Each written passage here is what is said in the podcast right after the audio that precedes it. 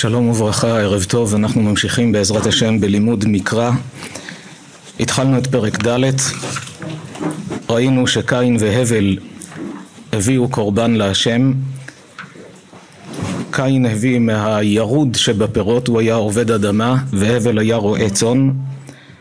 וישע השם אל הבל ואל מנחתו, ואל קין ואל מנחתו לא שעה, וייחר לקין מאוד ויפלו פניו. ואז הקדוש ברוך הוא נוזף בקין ואומר לו למה חרה לך, למה נפלו פניך, הכל תלוי במעשים שלך. וכאן גילה לנו סוד גדול שהערכנו בו בשיעור הקודם, במה שנוגע ליצר הרע, מהי שיטת העבודה של היצר הרע, איך ניתן להתגבר עליו. הלא אם תיטיב שאת, אם תיטיב את מעשיך, אז תוכל לשאת את הפנים להרים, לא כמו עכשיו שנפלו פניך. ואם לא תיטיב, לפתח חטאת רובץ, היצר הרע ממתין לך שם בפתח, ואליך תשוקתו, כל מה שהוא שואף רק להפיל אותך, ואתה תמשול בו. כמה שהיצר הזה הוא חזק והוא מלאך, אבל אתה יכול לנצח אותו, כי אני בראתי את העולם בצורה כזו שהאדם שמחליט לנצח את היצרים שלו, בידו לנצח. הקדוש ברוך הוא לא מביא ניסיון לאדם אם הוא לא יכול לעמוד בו, ואין הוראה בתורה שהיא מעבר לכוחותיו של האדם. עד כאן הגענו בשיעור הקודם, כעת אנחנו ממשיכים פסוק ח' וכאן התורה עוברת לפרשת הרצח הראשון בהיסטוריה.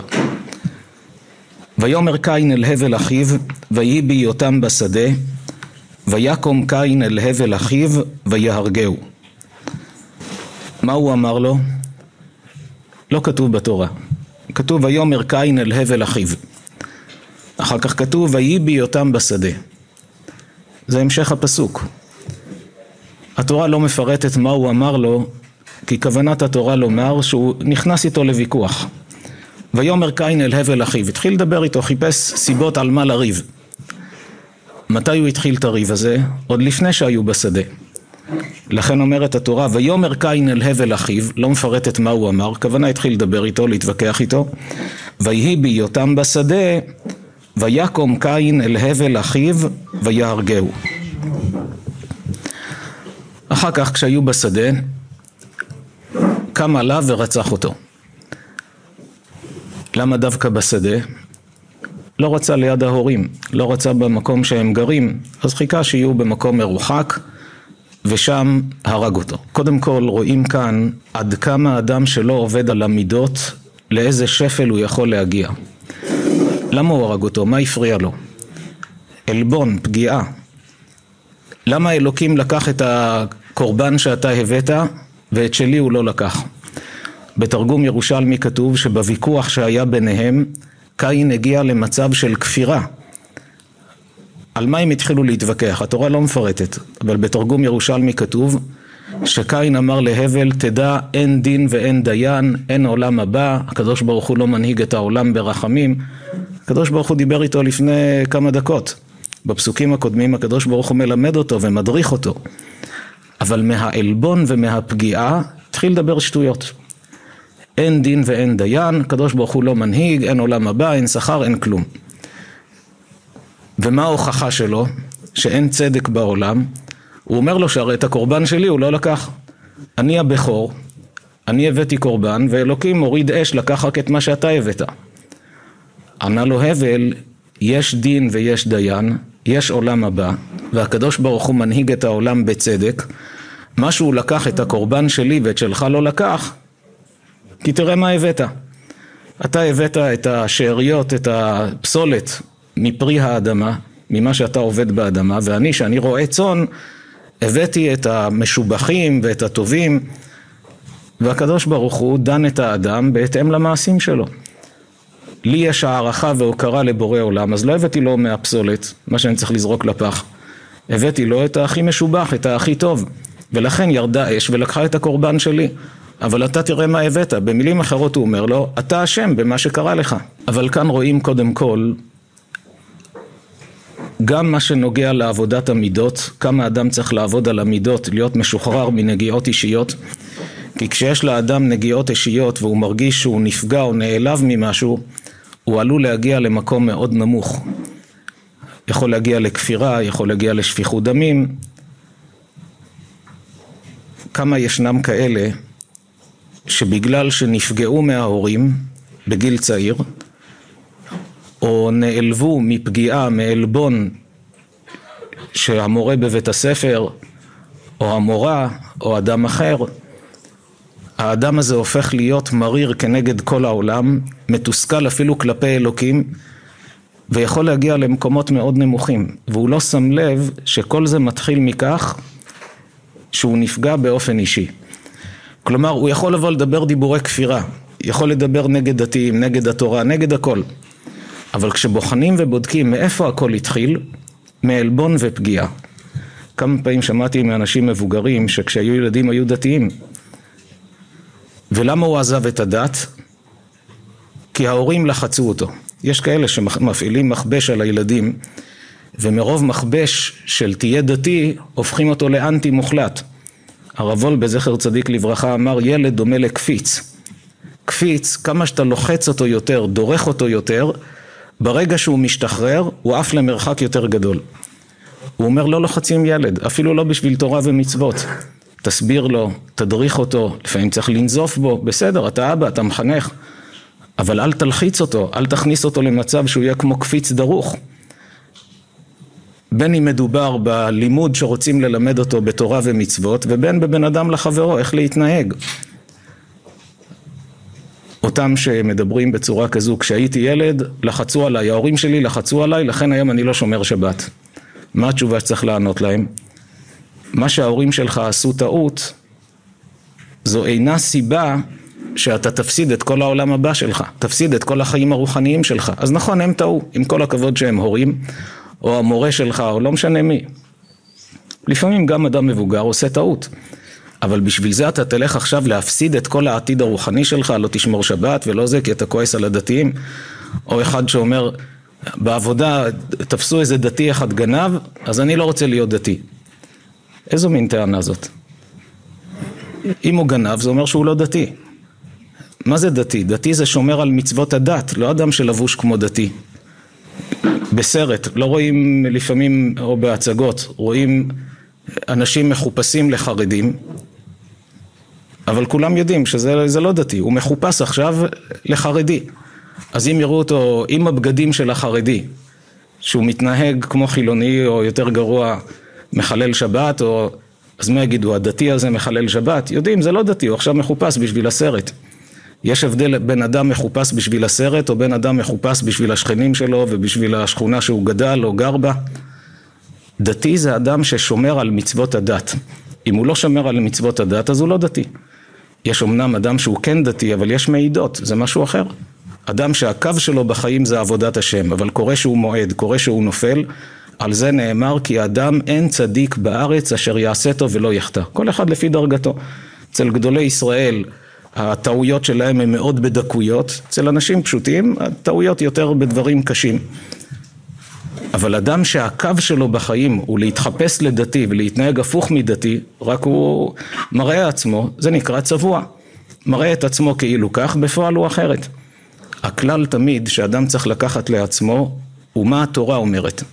אם התורה הייתה אומרת לאדם תהיה רע, תהיה גנב, תהיה לא יודע מה, אז, אז אדם יגיד איזה מין תורה זאת. אבל כל אדם מודה שהתורה היא יפה ומתוקה, היא נפלאה, היא מדריכה טוב. אז זה שהדתי הזה לא עשה את המצוות של הדת, בשביל זה אתה לא תהיה דתי, בגלל שראית אותו שהוא מתנהג כך, אז האדם הזה הוא לא בסדר. הכלל תמיד צריך לראות מה הדת אומרת, ולא מה הדתיים עושים, או אלה שנראים על כל פנים דתיים. ותמיד יש אנשים יראי שמיים, גדולי ישראל, שרואים דוגמה אישית, איזו התנהגות, איזו אצילות, איזו עדינות, שמתנהלים על פי התורה, שמתעלים מעל יצרים, מתעלים מעל ניסיונות קשים שאנשים מבזים, משפילים אותם, ובכל זאת הם בענווה ובמסירות ובאכפתיות ובאהבת הזולת, מאלה צריך ללמוד. מאותם האמיתיים שבאמת לקחו את הדרך של התורה בצורה נכונה לעצמם ומתנהלים על פיה, אלה הדוגמה שמהם אנחנו צריכים לראות, כמו כל גדולי הדורות שהיו לנו ושיש לנו עד עצם היום הזה. על כל פנים, קין כאן כועס, נפגע, נעלב. למה הקדוש ברוך הוא לא לקח את הקורבן שלי? אז הגיע לכפירה, הקנאה שלו באחיו הביאה אותו לידי שנאה, והשנאה הזו גרמה לו בסופו של דבר לרצוח אותו. מזה גם נלמד עד כמה ההורים והמחנכים צריכים להיות רגישים לזולת. לפעמים אנשים מבוגרים מרגישים זה ילד, אז אפשר לעקוף אותו בתור, כי הוא רק ילד, הוא ממתין בתור, אז אפשר לעקוף אותו. והילד הזה רואה שזה עקף אותו וזה עקף אותו והוא חסר אונים. מה הוא יכול לעשות? או מדברים איתו בצורה לא יפה. אז מה אם הוא ילד? אין לו לב, אין לו רגשות. חז"ל לימדו אותנו, יהי כבוד תלמידך חביב עליך כשלך. מה פירוש המילים האלה? יהי כבוד תלמידך חביב עליך כשלך. זה נראה ניסוח מפותל. לא יותר פשוט לומר כבד את תלמידך, כמו שכתוב כבד את אביך, כבד את תלמידך. אבל יש כאן הדרכה נפלאה שחכמים לימדו אותנו. כבד את אביך, פירושו של דבר, תעביר אליו מסר שהוא מעליך. זה הפירוש כבד את אביך. את התלמיד אנחנו לא אמורים לעשות מעל, אבל יהי כבוד תלמידך חביב עליך כשלך. התפקיד של המחנך, של ההורה, לפעמים להעיר לילד, לבוא בביקורת, כי אם לא נדריך אותו, איך הוא ידע איך להתנהג? צריך גם להסביר לו, להדריך אותו, לפעמים לנזוף בו. אבל כשנוזפים בילד, אומרים חכמים, תיזהר לא לפגוע ולהשפיל אותו בזמן התוכחה. תדבר איתו עניינית, כך בסדר, כך לא בסדר, כך צריך לעשות, כך מתנהגים, כך לא מתנהגים. אבל לא תשפיל אותו, לא תבזה אותו בשביל זה. לכן אמרו, יהי כבוד תלמידך חביב עליך כשלך. כמו שאתה מבוגר, מוכן לקבל ביקורת, כל אדם מבוגר נורמלי, שישאלו אותו, אם התנהגת שלא כראוי, אתה מוכן לשמוע שנגיד לך מה אתה צריך לתקן? כל אדם שפוי אומר, בבקשה, אני מוכן. אם הייתי לא בסדר, תגיד לי. אבל יש לי תנאי, אל תשפיל ותבזה אותי. תגיד לי מה אני לא בסדר, אני אתקן. אבל לא בשביל זה תצא עליי בהשמצות ובעלבונות ופגיעות ותבזה אותי לפני כולם. למה אדם לא מוכן שיבזו אותו לפני כולם? למה לא מוכן שידברו אותו בצורה משפילה ומבוזה? כי יש לו כבוד. כל אדם יש לו כבוד. וכבוד, צריך לדעת, זה אחד השמות של הנשמה. כתוב בתהילים, למען יזמרך כבוד. מי זה הכבוד שיזמר לבורא עולם? אומרים חז"ל במדרש, כבוד זו הנשמה, אחד השמות של הנשמה שהיא מזמרת לקדוש ברוך הוא. למה היא נקראת כבוד? מה פירוש המילה כבוד? כבוד מלשון כבד. דבר שהוא כבד, יש לו משקל. דבר שהוא קליל, אין לו משקל. כוס חד פעמי נושפים עליה, היא עפה. אין לה משקל. דבר שהוא כבד, יש לו משקל. הנשמה של האדם יש לה משקל. כי הקדוש ברוך הוא נפח אותה ממנו. כשאדם מבזה את חברו, המלבין פני חברו ברבים, אין לו חלק לעולם הבא. למה אין לו חלק לעולם הבא? למה שלא, שהעונש שלו לא יהיה שיפסיד מאה אלף דולר? למה אין לו חלק לעולם הבא? התשובה היא, אומר הרב וולבה, כשאדם פוגע ברגשות של החבר שלו, הוא פגע לו בנשמה. נשמה זה רוחני. מידה כנגד מידה, מפסיד חלקים מהעולם הבא שהיה צריך לקבל, מפסיד אותם. כי הוא פגע ברוחניות, נענש ברוחניות. עד כדי כך כמה צריך להיזהר שלא לבזות ולא להשפיל. בגמרא כתוב נוח לו לאדם שיפיל עצמו לכבשן האש ואל ילבין פני חברו ברבים. ולמדו את זה מתמר, שהייתה מוכנה להישרף באש, אבל היא לא אמרה ליהודה בפירוש זה אתה. אמרה לו הכר נא, למי החותמת והפתילים האלה? אם הוא יודע שזה שלו, כמו שבאמת יהודה הודה ואמר צדקה ממני, אז בסדר, אבל אם הוא לא יודע, מוכנה להישרף, אבל היא לא תשפיל אותו לפני כולם. והגמרא מספרת על אחד החכמים ואשתו, שממש נכנסו כדי לא לבייש את העני, נכנסו לתוך תנור, בצד התנור, בסוף ניצלו, אבל היו מוכנים לסכן את עצמם, רק כדי לא לבייש את אותו אדם שהוא עני. עד כדי כך הכבוד של הזולת הוא משמעותי. לכן אמרו חכמים, יהי כבוד תלמידך חביב עליך כשלך. כמו שלך יש כבוד, ואתה מוכן לשמוע ביקורת, אבל בלי שיבזו וישפילו אותך, גם כשאתה מעיר לילד, ילד בן שלוש, בן חמש, בן שבע, בן חמש עשרה, בן עשרים, זה לא משנה מה הגיל שלו. אתה מדבר עם הילד, אל תשפיל אותו. לפעמים רואים הורים או מחנכים שמדברים עם הילד בצורה כל כך מבזה, כל כך משפילה. אתה תמיד אה, ככה, ומילים שמורידות את כל הדימוי העצמי שלו, הורסים לו את הנפש לכל החיים בגלל שמדברים איתו בצורה מבוזה. וכשנשאל אותם, מה אתם עושים? למה אתם מדברים כך? התשובה שלהם תהיה, אני מחנך את הילד. אתה מחנך את הילד או שאתה הורס לו את החיים, פוגע לו בדימוי העצמי ובכל העתיד שלו. גם בחינוך צריך לדעת איך מחנכים, צריך ללמוד, ללמוד איך מחנכים.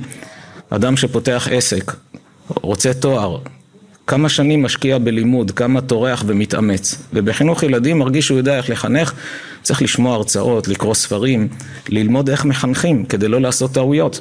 אחר כך קשה מאוד לתקן את זה. וכשילד מרגיש מושפל ומבוזה, רואים את התוצאות אחר כך כמו אצל קין.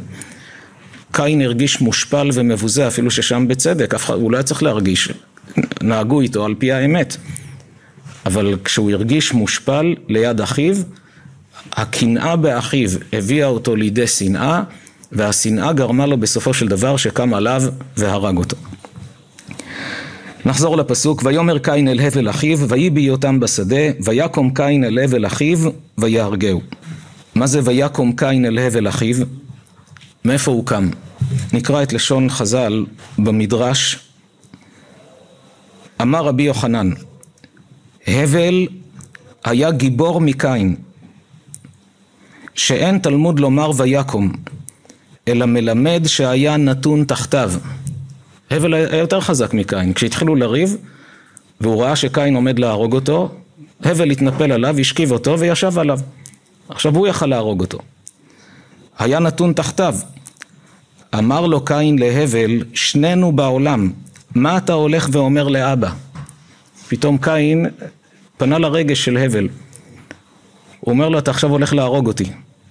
זה היה כמו דו-קרב כזה. הבל לא רצה להיכנס איתו לריב, הוא התחיל איתו.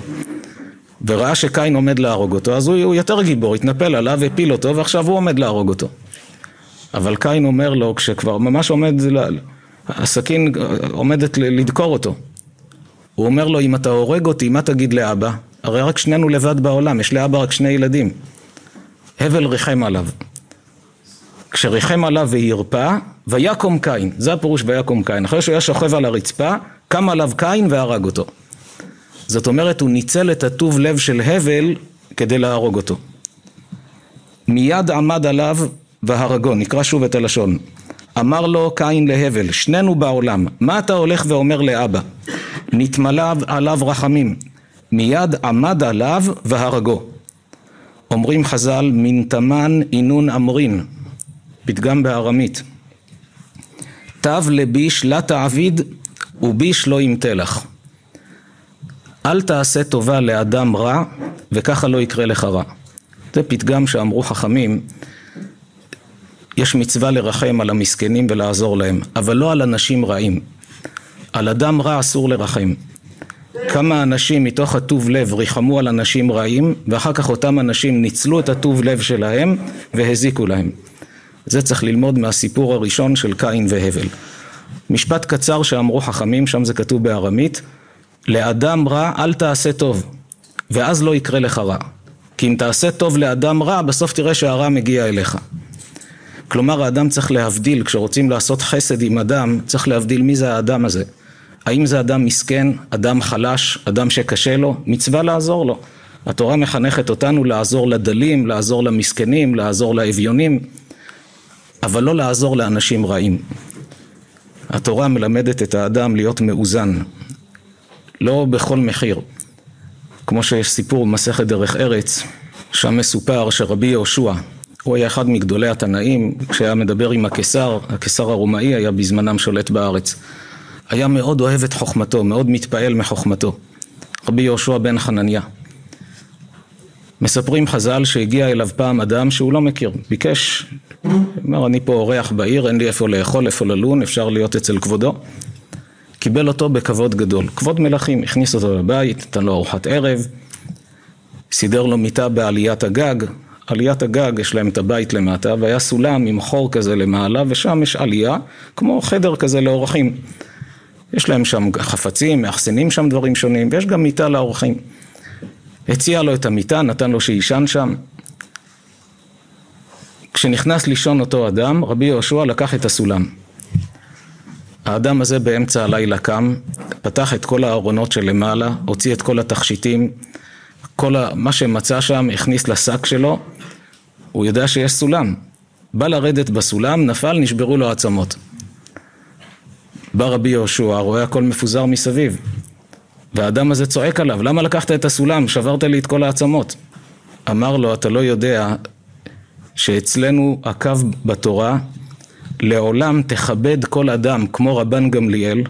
רבן גמליאל היה נשיא ישראל. כל אדם תכבד אותו, כאילו הוא רבן גמליאל. אבל תיזהר בו כאילו שהוא שודד. זה הקו שלנו בתורה. כל זמן שאני לא מכיר אותך, אני אכבד אותך. אבל אני מפחד, אולי אתה שודד, תראה. תראה מה קורה פה מסביב. תפס אותו בקלקלתו.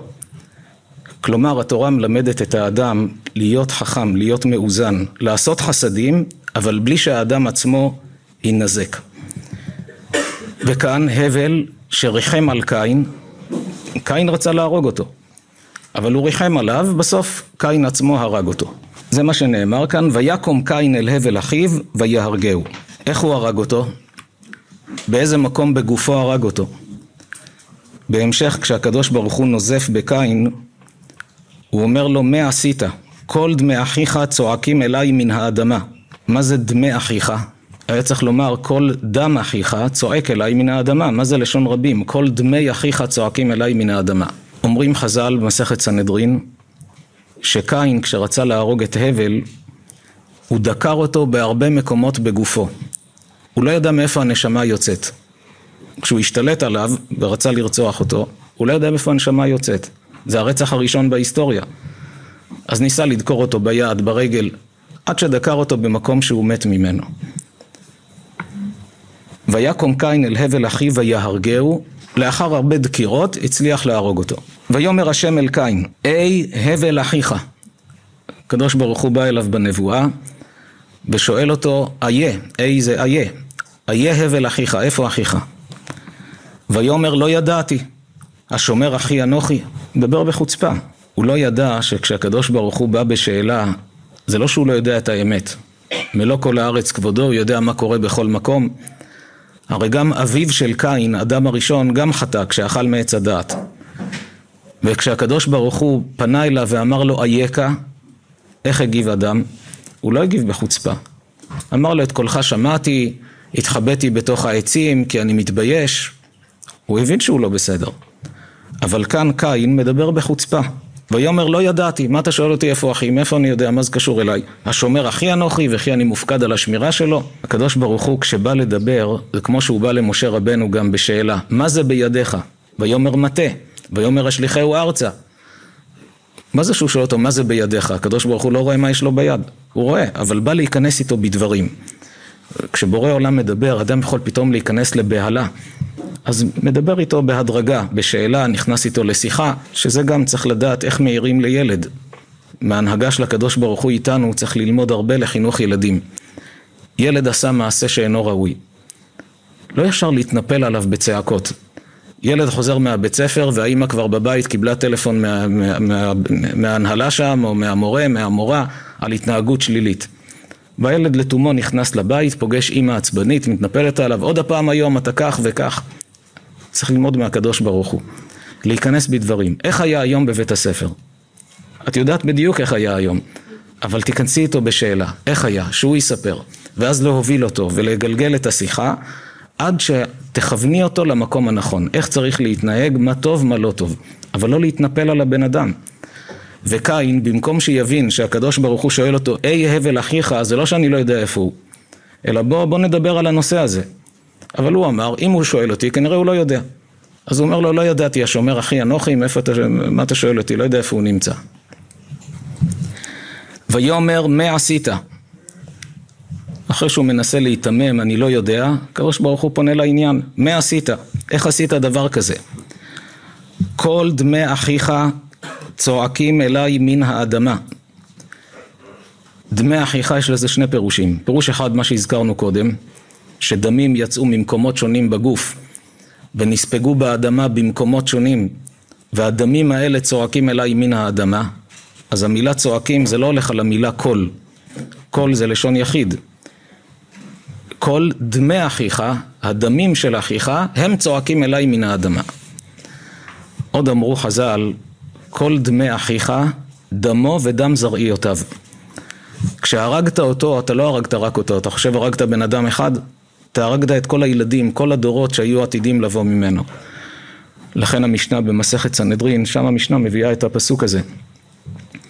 המשנה אומרת שכשעדים באים ומעידים על אדם שרצח, הרי אדם שהורג, הורגים אותו. אם יש עדים שראו אותו הורג, היום אין לנו סמכות להרוג אנשים. אבל כשהיה סנהדרין, היו סנהדרין ש-71 חכמים, זקנים, מלומדים בכל התורה כולה, בקיאים ב-70 שפות, והיו דנים דיני נפשות. כשהיו באים שני עדים מעידים, פלוני עשה עבירה שחייב עליה מיתה. היו חוקרים ודורשים ובודקים, כל אחד חוקרים לבד, אחר כך מצליבים עדויות, שואלים אותם פרטים. אם יש הבדל קטן ביניהם, כבר לא היו, לא היו הורגים את אותו אדם. אפילו היו שואלים אותו, אם הוא היה אומר, פלוני רצח את פלוני ליד עץ תאנה. חוקרים כל אחד לבד, שניהם אומרים ליד עץ תאנה. שואלים את האחד, בעץ התאנה, התאנים היו שחורות או ירוקות? אם שניהם אמרו אותו דבר, מתקדמים. אם אחד אמר כך, אחד אמר הפוך, שולחים אותם הביתה. פותרים את אותו אדם. כי להרוג אדם זה, זו אחריות גדולה. רק אם זה מאה אחוז שיש עדות גמורה של שני עדים כשרים, אז מקבלים את העדות שלהם. וכשהיו מזהירים אותם לפני שהיו חוקרים אותם, היו אומרים לו, תדע לך, אם אתה מעיד על האדם הזה, והוא ייהרג בגללך שלא כדין, יכול להיות שאתה מסוכסך איתו, אז אתה בא ומעיד איזה עדות שקר כי אתה רוצה להתפטר ממנו. ואולי שילמת לשני, או ששילמו לך, אולי יש לו איזה שונא ששילם לך שתבוא ותעיד. היו מזהירים אותו, תדע לך שאם האדם הזה ייהרג בגללך שלא כדין, לא רק אותו הרגת, אלא אתה טבחת עולם שלם מלא אנשים. שהרי כל האנושות שיש היום בכדור הארץ, ממי הם באו? מאדם הראשון. זאת אומרת שאדם אחד זה עולם שלם, כי כל העולם הזה יצא מאדם אחד. זה המקור שם במשנה על המשפט המפורסם שכולם מכירים, שכל המציל נפש אחת מישראל, כאילו הציל עולם מלא. שזה מה שהיו מזהירים את העדים, שאם אתה הורג אחד, הרגת עולם מלא. והמקור הוא מכאן. כל דמי אחיך צועקים אליי מן האדמה. כשהרגת את הבל, אתה לא הרגת רק אותו. הרגת את הבל ואת כל הדורות שהיו עתידים להיוולד ממנו.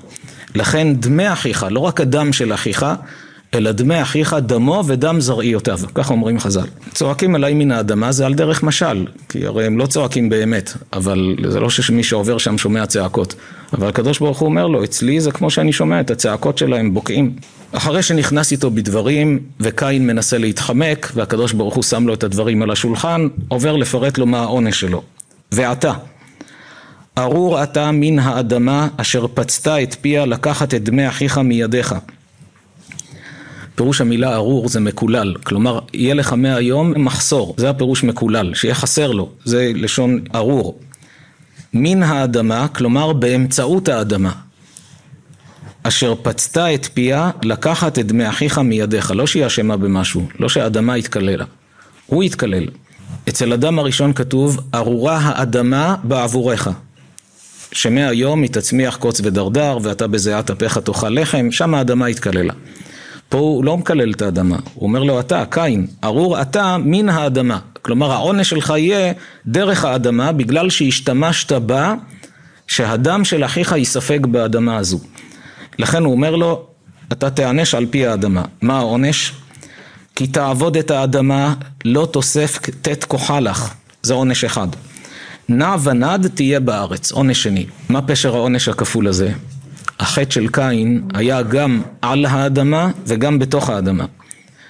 על האדמה שהוא הרג את אחיו, כששניהם היו על האדמה. בתוך האדמה, שהאדמה ספגה את הדם של אחיו. על זה הוא אומר לו, כי תעבוד את האדמה, לא תוסף ט' כוחה לך. כלומר, בדרך כלל אדם זורע קילו של חיטים, יוצא לו עשר קילו. פה הוא אומר לו זה יהיה הפוך. קין עצמו התקלל באופן פרטי, ולקין זו קללה גדולה, כי מה הייתה הפרנסה של קין? קין היה עובד אדמה, הבל היה רועה צאן. קין היה עובד אדמה.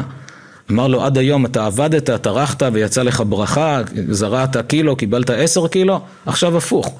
אתה תזרע עשר קילו, האדמה תוציא רק קילו. לא תוסף ט' כוחה לך. העונש הזה כנגד מה? כנגד האדמה שספגה את הדם. כי זרעים איפה שמים? בתוך האדמה. והאדמה ספגה את הדם, מידה כנגד מידה. אז מה שקשור לתוך האדמה, על זה אתה תיענש בזרעים. מה שנכשלת בכך שעל האדמה הרגת את אחיך, נע ונד תהיה בארץ. אומר לו הקדוש ברוך הוא, אין לך רשות להישאר יותר מהיום והלאה לגור במקום אחד. אתה חייב לנדוד ממקום למקום. מה הכוונה? שזה תלוי ברצון שלו? כתוב בחז"ל שהקדוש ברוך הוא הכניס בו תחושת רדיפה. איפה שהוא נמצא הוא מרגיש לא טוב, חייב ללכת למקום אחר. זה הפירוש נע ונד תהיה בארץ. הוא לא יכול להיות במקום אחד, נמצא במקום אחד, מרגיש לא טוב, רע לי פה, לא, אני לא, לא יכול להיות כאן יותר, אני חייב ללכת למקום אחר. מגיע למקום אחר, מנסה קצת להתאקלם, גם שם רע לו, צריך ללכת לעוד מקום. נע ונד תהיה בארץ, נע מלשון תנועה, נד מלשון נודד, תהיה עם נדידה. למה? כי אתה הרגת את אחיך על האדמה, אז אתה תנדוד על האדמה מידה כנגד מידה. וכאן צריך לדעת כלל גדול, במידה שהאדם מודד, בה מודדים לו. זה כלל גדול בהנהגה של הקדוש ברוך הוא. לא לחינם הסבתות היו בדור הקודם אומרות לילדים, לנכדים, תעשה טוב, יחזור אליך טוב. תעשה לא טוב, חס ושלום, זה נשמע כמו פתגם שבא לעודד אנשים. אבל חז"ל אומרים שזו הנהגה אלוקית עם האדם. כי אדם פועל בעולם הזה, משפיע בממד הרוחני של הבריאה, ואחר כך יורד לעולם, לאותו אדם, לפעמים משפיע גם על כל העולם, על כל העם. אבל לאותו אדם בהתאם למעשיו, לפעמים זה מיד, לפעמים זה לאחר זמן, לכן כמה צריך כל אדם שיודע שפגע במישהו, לפייס אותו, להתנצל בפניו. לא להשאיר הקפדות אצל אנשים שיהיה להם בלב על עלבון ועל פגיעה. כמה מצבים שהיו באים לגדולי ישראל על עיכובים שונים, זה בזוגיות, והיו שואלים, פגעת במישהו, יש הקפדה למישהו, דבר שאדם צריך לתת עליו את הדעת של לא יהיה עליו הקפדות, לא מצד בני אדם ולא מצד הקדוש ברוך הוא. מידה כנגד מידה.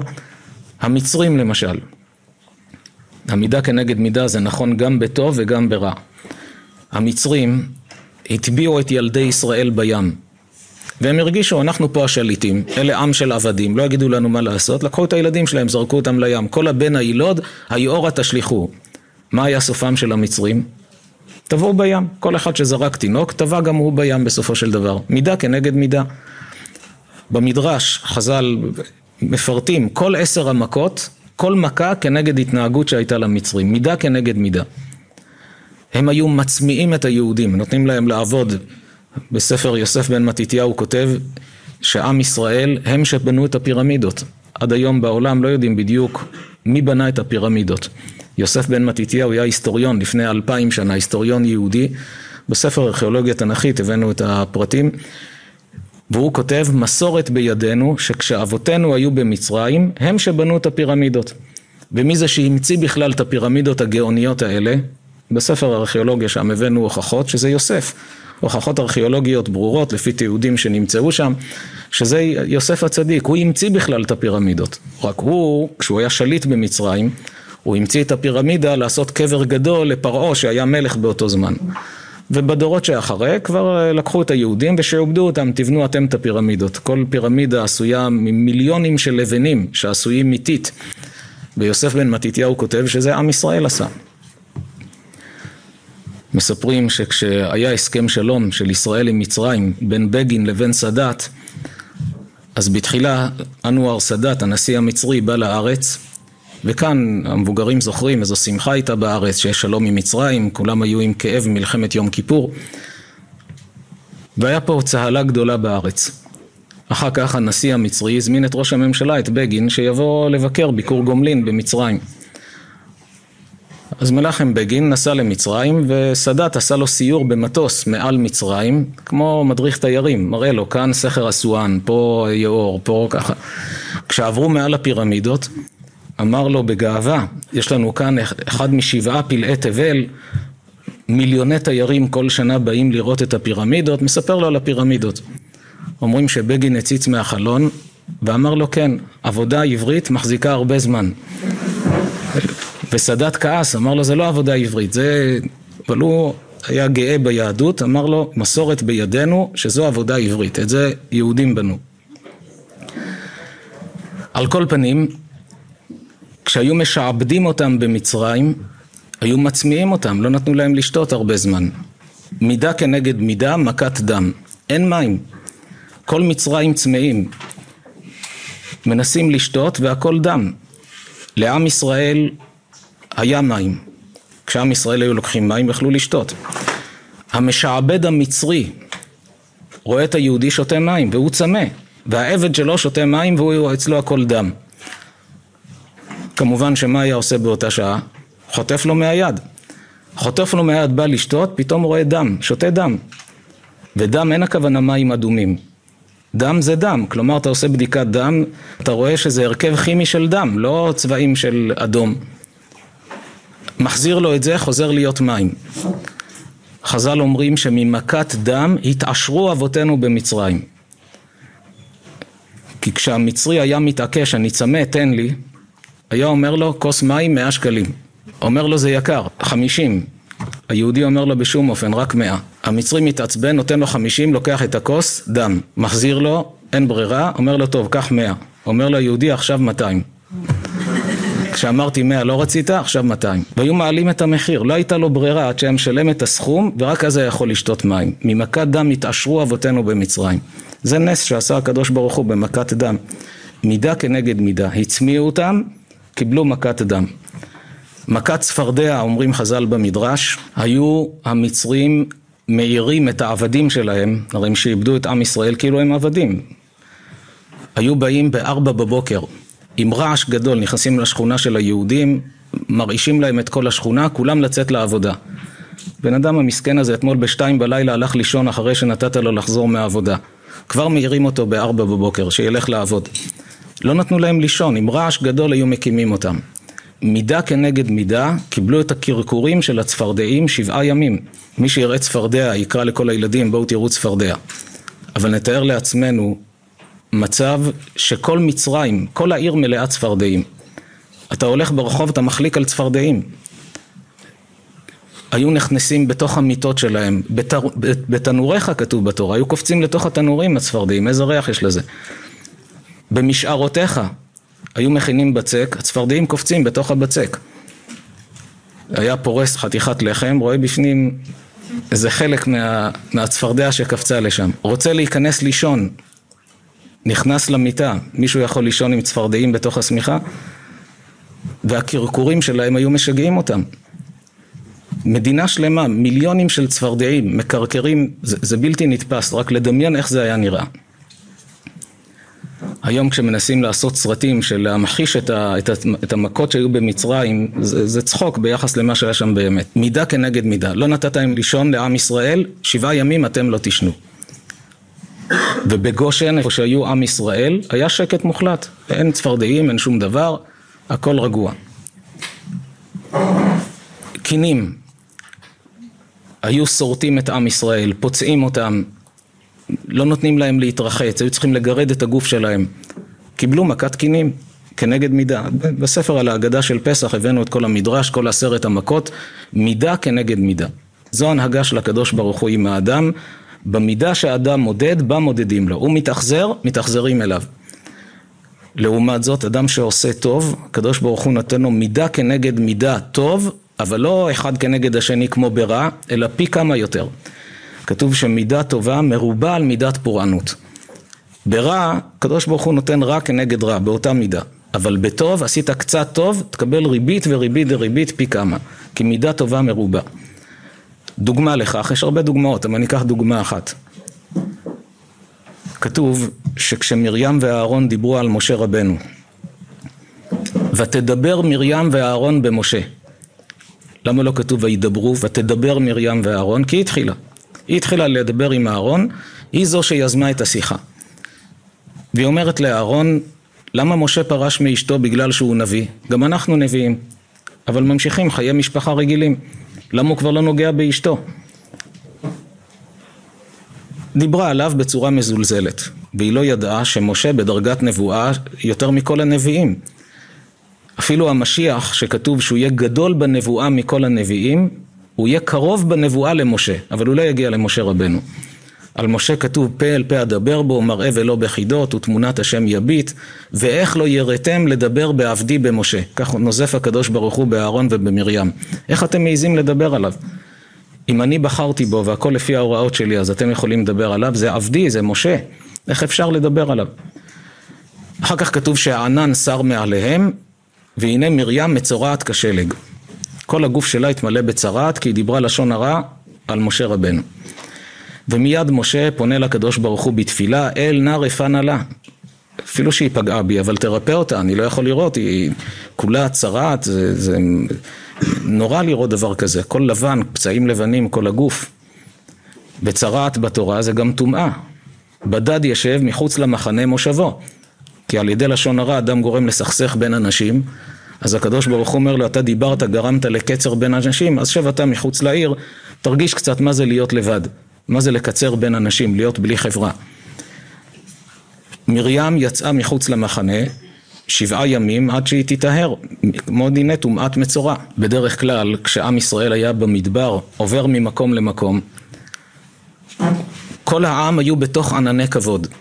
מי שהיה מצורע היה מחוץ לענני כבוד והוא צריך לרדוף אחרי הענני כבוד איפה שכל עם ישראל צועדים בתוך הענני כבוד זה היה בית מלון לא חמש כוכבים, מאה כוכבים כל התנאים שהיו להם שם בתוך הענני כבוד פעם דיברנו בהרחבה מה, מה היה המשקל של ענני כבוד, מה זה עשה להם היה מיישר את הדרכים, עושה להם ניקוי יבש, הענן היה עובר על כל הבגדים, מנקה אותם היה הגנה מהשמש, היה דברים נפלאים, היו יכולים כתוב שמסתכל בתפיח ורואה מה שבתוכו, כמו סריקת רנטגן, היו עושים ענני כבוד. אתה רוצה לראות מה יש בפנים, או לבדוק בהמה באיברים הפנימיים, אתה שם אותה ליד ענני כבוד, היה שיקוף.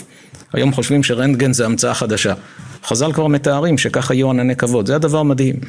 מי שהיה מצורע, היה מחוץ למחנה. וכשהמחנה נוסע, הם צריכים לרדוף אחרי המחנה. מרים הייתה נביאה, אבל עכשיו היא מצורעת, נמצאת מחוץ למחנה. אומרת התורה, ולא נשא העם עד יאסף מרים. לפי מה היו עם ישראל נוסעים במדבר? היה עמוד ענן שוכב מעל אוהל העדות, המשכן היה עמוד ענן.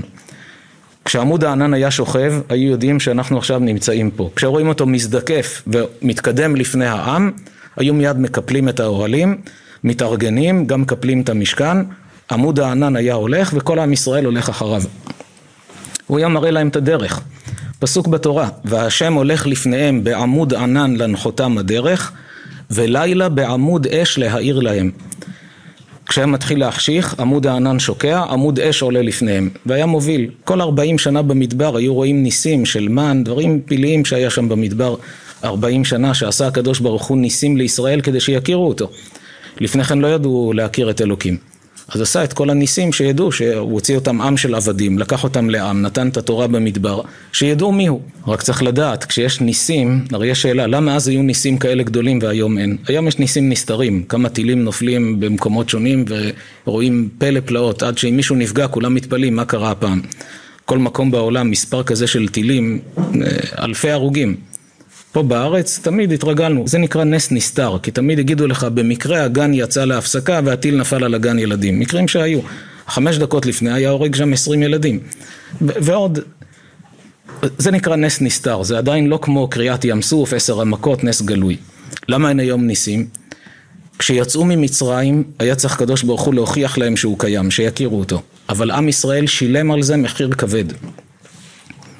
כל פעם שחטאו במדבר והיו המתים במגפה, למשל באחד הפסוקים, 24 אלף איש. כל פעם שהיו חוטאים, מיד חוטפים מכה. כי אדם שרואה נס וחוטא בכל זאת, העונש הוא מיידי. אין הנהגה של ערך אפיים. לכן במדבר רואים שמיד היו נענשים. כל דבר שהיו עושים לא בסדר, ויבוא הנחשים השרפים וינשכו עם רב מישראל. מתו הרבה. ראית ניסים, אתה רואה כל יום נס, איך אתה עובר על רצון השם. אבל במדבר היה הכרח לעשות ניסים שיכירו אותו. אחרי שנכנסו לארץ ישראל ההנהגה השתנתה. הניסים הופכים להיות נסתרים, לא גלויים, יש השגחה, מי שפותח את העיניים רואה השגחה. אבל כנגד זה, גם אם אדם חוטא לא נענש מיד, כי הוא לא, לא ראה נס גלוי, אז הקדוש ברוך הוא נותן לו יותר הנהגה של ערך אפיים, שאולי האדם הזה יתקן את עצמו, יעשה תשובה. על כל פנים, כל הימים שמרים הייתה מצורעת מחוץ למחנה, העם לא נסע, עמוד הענן ממתין עד שהיא נרפאה, נהייתה טהורה, נכנסה למחנה, עכשיו רואים את עמוד הענן מתרומם, זאת אומרת מיליוני אנשים, הקדוש ברוך הוא עיכב אותם בשביל אישה אחת, בשביל מרים, שלא לפי כבודה שהיא תרדוף אחרי המחנה. עם ישראל במדבר היו מיליונים, 600 אלף גברים חוץ מנשים וילדים והגברים האלה מגיל 20 שנה ומעלה אז היו מתחתנים צעירים, הוא ואשתו זה כבר מיליון 200 אלף וכמה ילדים היו להם?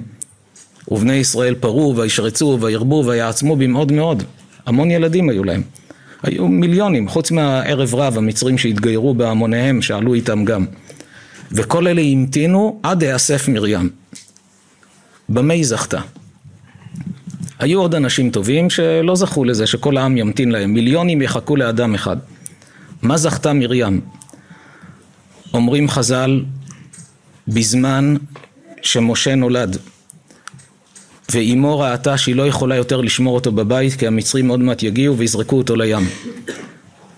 לקחה אותו, שמה אותו בתיבה, ותשם בסוף על שפת היאור. ותתצב אחותו מרחוק לדעה מה יעשה לו.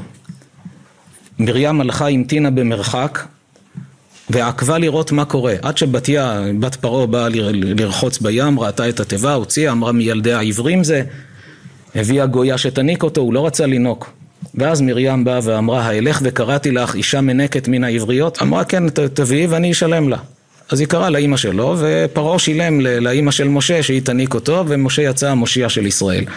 כשהוא גזר לזרוק את כולם ליאור בשביל שאמרו לו האצטגנינים שמושיעם של ישראל עתיד ללקוט במים. ולא ידעו שהכוונה למי הסלע שבמקום לדבר הוא היכה ולכן לא נכנס לארץ. בזכות שמרים המתינה לשמור על אחיה הקטן, כל עם ישראל המתין לה.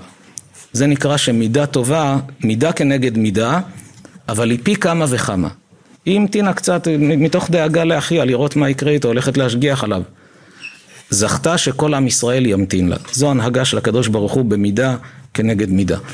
כמה אדם צריך לקחת מזה לקבל כוחות, גם להימנע ממעשים רעים, כי לדעת שזה לא הולך סתם. עושה רע, בסוף יחזור לא רע. אז למה לעשות רע? לא משתלם. ועד כמה לעשות טוב, גם אם לא רואים תוצאה מיידית, אבל ודאי שבסופו של דבר, על טוב שהאדם עושה, יחזור אליו רק טוב. נסיים בברכה שהדברי תורה יהיו להצלחת כל הציבור שנמצא כאן איתנו, כל הצופים בכל מקום שהם, שהשם ייתן לכולם ולכל חיילי ישראל שמירה והגנה, בריאות ונחת לאורך ימים ושנות חיים, אמן.